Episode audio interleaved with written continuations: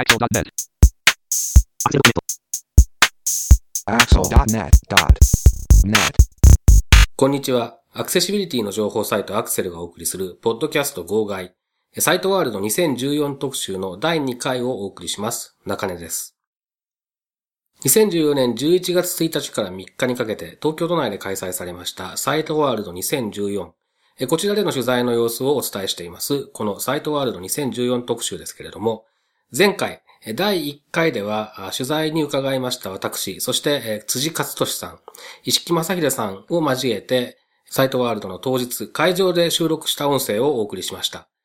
今回からいよいよ、サイトワールドで行いましたインタビューの模様をお送りしてまいります。今回は、信濃県市株式会社の柳沢さんへのインタビューの模様をお送りします。インタビューに伺ったのは、私、中根と辻勝利さんです。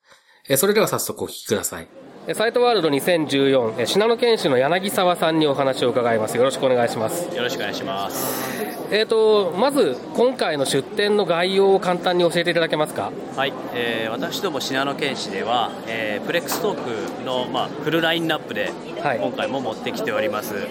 再生する機械は4種類あります大きいあの据え置き型のもので、えーまあ、据え置き型といってもポータブル機ですけれども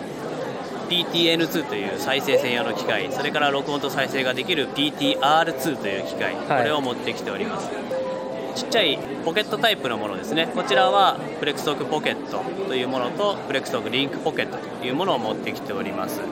またあのデイジーの制作の部分で制作するためのデジタル録音機 DR1 というものとあと今回10月にですね、えー新たに発表させていただいたフレックストークプロデューサーというですね、はいマルチメディアデイジーの制作のソフトというものを、えー展示しております。はい。えっ、と、まあ、一番新しいのはその最後におっしゃったフレックストークプロデューサーがまあ一番新しいものということだとは思うんですけれども、はい。えっ、と、他はこれはもうけ比較的前からある機種ばかりですかね。そうですね、あのー新しい機種というのは特段にはなくてですね、はいあのー再生する環境の方に関しては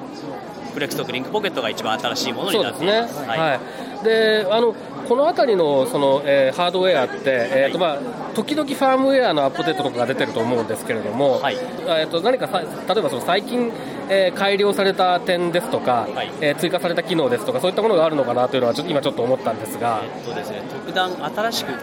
追加された機能というのはあない。ですね。あなるほど。はい、あのお客様からいただいた不具合の情報ですとかそういったものを解析して、はい。えー修正しているというものが新しいファームウェアの内容というふうになります。なるほど。はい。でえっとまあそのえーっとまあ、これはどちらかというと私の個人的な興味でもあるんですけど、そのはい。フレックストックプロデューサーが、まあはい。えー発表になった時に結構私の界隈では話題になってたんですけれども、えこれに関して、まあ、あの先ほど簡単にそのマルチメディアデイジーの、えー制作ができるという、はい。えーことでご紹介いただいたんですが、もう少し詳しく、えー機能面ですとか、えご紹介いただけますか？はい、えー、プレクストークプロデューサーは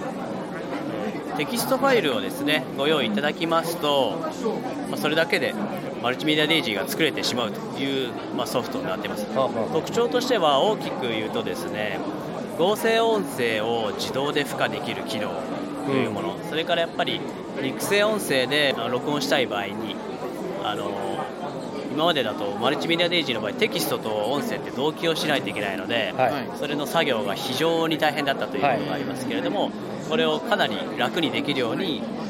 自動でですねえーテキストと音声を同期させるという機能を追加しているというものこれはあれですか、音声認識かなんかをうまく使ってるんですか？これは、まあ、音声を、まあ、録音したものの音声を認識して、はいえーやっているという技術になりますけれどもあーそうするとだいぶ動機は楽になるわけですね。そうですね、はい。あと日本語特有のやはり縦書きですとか、はい。はい。そういったものを搭載してますので、うんうんうんえーまあ編集をテキスト編集で縦書きにしていただくとかあと自動ルビああですね、はい、ルビーを打ってそのルビーを全部一つ一つ打つのではなくてボタン一つで文章全部にルビーを打つといったこともできるようになっています。なるほど。でやはりそのどちらかというと,、えー、と学習教材の作成に使うようなケースを想定されてるんですかね。例えばその小学校だとかの教科書とかそういうような部分で使われることが多いような感じなんですかね。やはりマルチメディアデイジーは、はい、まあ、テキストと音声同時してあの同期してますので、はい、あのまあ、独自に障害のある方ですね、はい、にやはり有効なんではないかというふうに私はも考えています。はい、ですので、まあ、学校なんかで、まあ、実際にご利用いただけたらいいなとは思っております。なるほど、はいでえっと、これはあれですかね、そのえっと、どちらかというと、えっと、組織というか団体向けの製品なんですか、あれあれとも個人ユーザーも想定されているものですか？基本的には団体様向けになります、ね、なるほど、はい、でえっとまあ、私も、えー、実際にどれだけ作業ができるかっていうのは微妙なんですけれども、そういった、まあえー、アクセシビリティの高い電子書籍のフォーマットでの情報提供っていう部分にかなり興味があるんですけれども、その、えー、このプロプレックストプロデューサーを、例えばその、えー、視覚障害がある人が使おうと思った場合に難しい部分があったりとかってことはあるんでしょうか、それとも特に問題なく使えるような感じなんでしょうか？あのプレックストプロデューサーに関しましては、はい、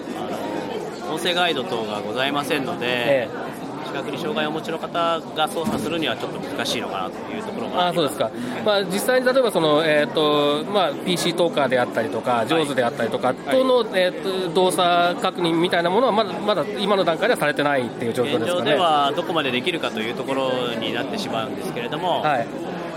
まあ、やはりテキストですね、はい、確認しながら、まあ、特に肉声録音したときには、ね、波形を見ながらということになってしまいますので、その音声ガイドですね、で聞いたときにもどこまでできるかというと、ちょっと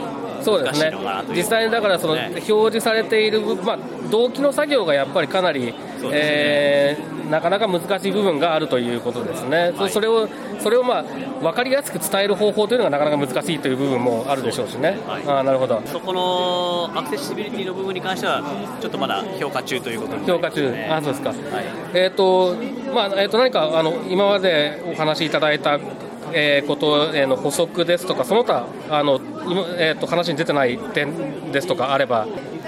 プレックストークですね、えー、今年の8月にプレックストークのホームページをリニューアルしまして、はい、えー、従来のものとちょっと配列配置を変えさせていただきましたので、またぜひアクセスしていただいて、今までちょっと一部分ですね、ダウンロードの情報とか分かりにくい部分があったかなと思っていましたので、うん、こちらの方を、えー、変更しておりますので、またご興味ありましたら、フレックストークのホームページに訪れていただければと思います。はい、えっ、ー、とこのポッドキャストの配信ページからもリンクをね貼らせていただきますので、ぜひ皆さん、えー、ご利用になってみてください。はい、はい、えー、ここまで信濃県市の柳沢さんにお話を伺いました。どうもありがとうございました。ありがとうございました。はい、えー、ということで信濃県市のインタビューをお聞きいただきましたけれども、あのー、結構ね思ったよりもというか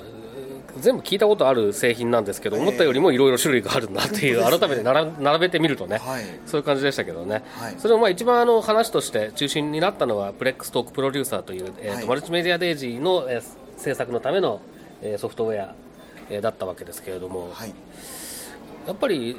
なんですかね、マルチメディアデイジーの話、ちょいちょい出てきましたね、今回ね、うん、あの、ね、他のところも含めてね。これまではそのどっちかっていうと、デイジーイコールその視覚障害者の読書のための音声図書っていうようなイメージだったものが、あの教育現場で文字が読みづらい方が使えるような、うん、まあ、なんていうか、マルチメディアデイジーの作成環境も整いつつあるのかなっていうのを感じましたね。そうですね。あの、まあ、多分その教育っていう部分でいうと2つあって1つはその、えー、っと視覚障害に限らないですけど障害児教育全般のそのインクルーシブっていう方向での流れの中でのえー、いろんな前提の変化っていうことがまずあるあると思うんですね、はい、それからもう一つはやっぱりその今あったように、えー、視覚障害者が使ってたものがいわゆる独自障害だったり、まあ、読み読み障害って言われるような、うん、あの障害ですね。ディディスレクシアとか、はい、えー、まあ、そういった方向への応用というか活用というのが、まあ、どんどん進んでいる我々が思っている以上に進んでいるのかなという感じはしますよね。はい。今回出てきたキーワードとしてそのインクルーシブ教育だとか、えー、っとまあマルチメディアデイジーの活用であるとかその辺はあの、まあ、我々が知ら知らないことがまだまだありそうな、はい、そんな印象はありますよね。そうですね。うんそのマルチメディアデイジーやっぱり今のところはその視覚障害者があのオーサリングすることはあまり想定されてないようですけれども、うん、やっぱり、まあ、我々も使えるようなオーサリング環境っていうのがもうちょっとできていくといいのかなっていうふうに思いましたね、うん。まあ、確かにねそのね音声と文字を同期する作業とかって結構大変だと思うんですよ。実際その、例えばマルチメディアデイジーとは全然関係ないですけれども動画にキャプションをつけるみたいな話の時もやっぱり結構大変なんですよその動機の部分っていうのがね、うんはい。なのでまあそう確かにハードルはあるんですけれどもただまあ視覚障害者も情報を受け取るだけではなくて出していく立場にもどんどんなっていく時代だと思いますからね。そうですね、うん、そういったところもできるようになっていくといいなとは思いますね。はい、はい、ということで信濃健氏のインタビューをお送りしました。サイトワールド2014特集。また次回をお楽しみに。さようなら。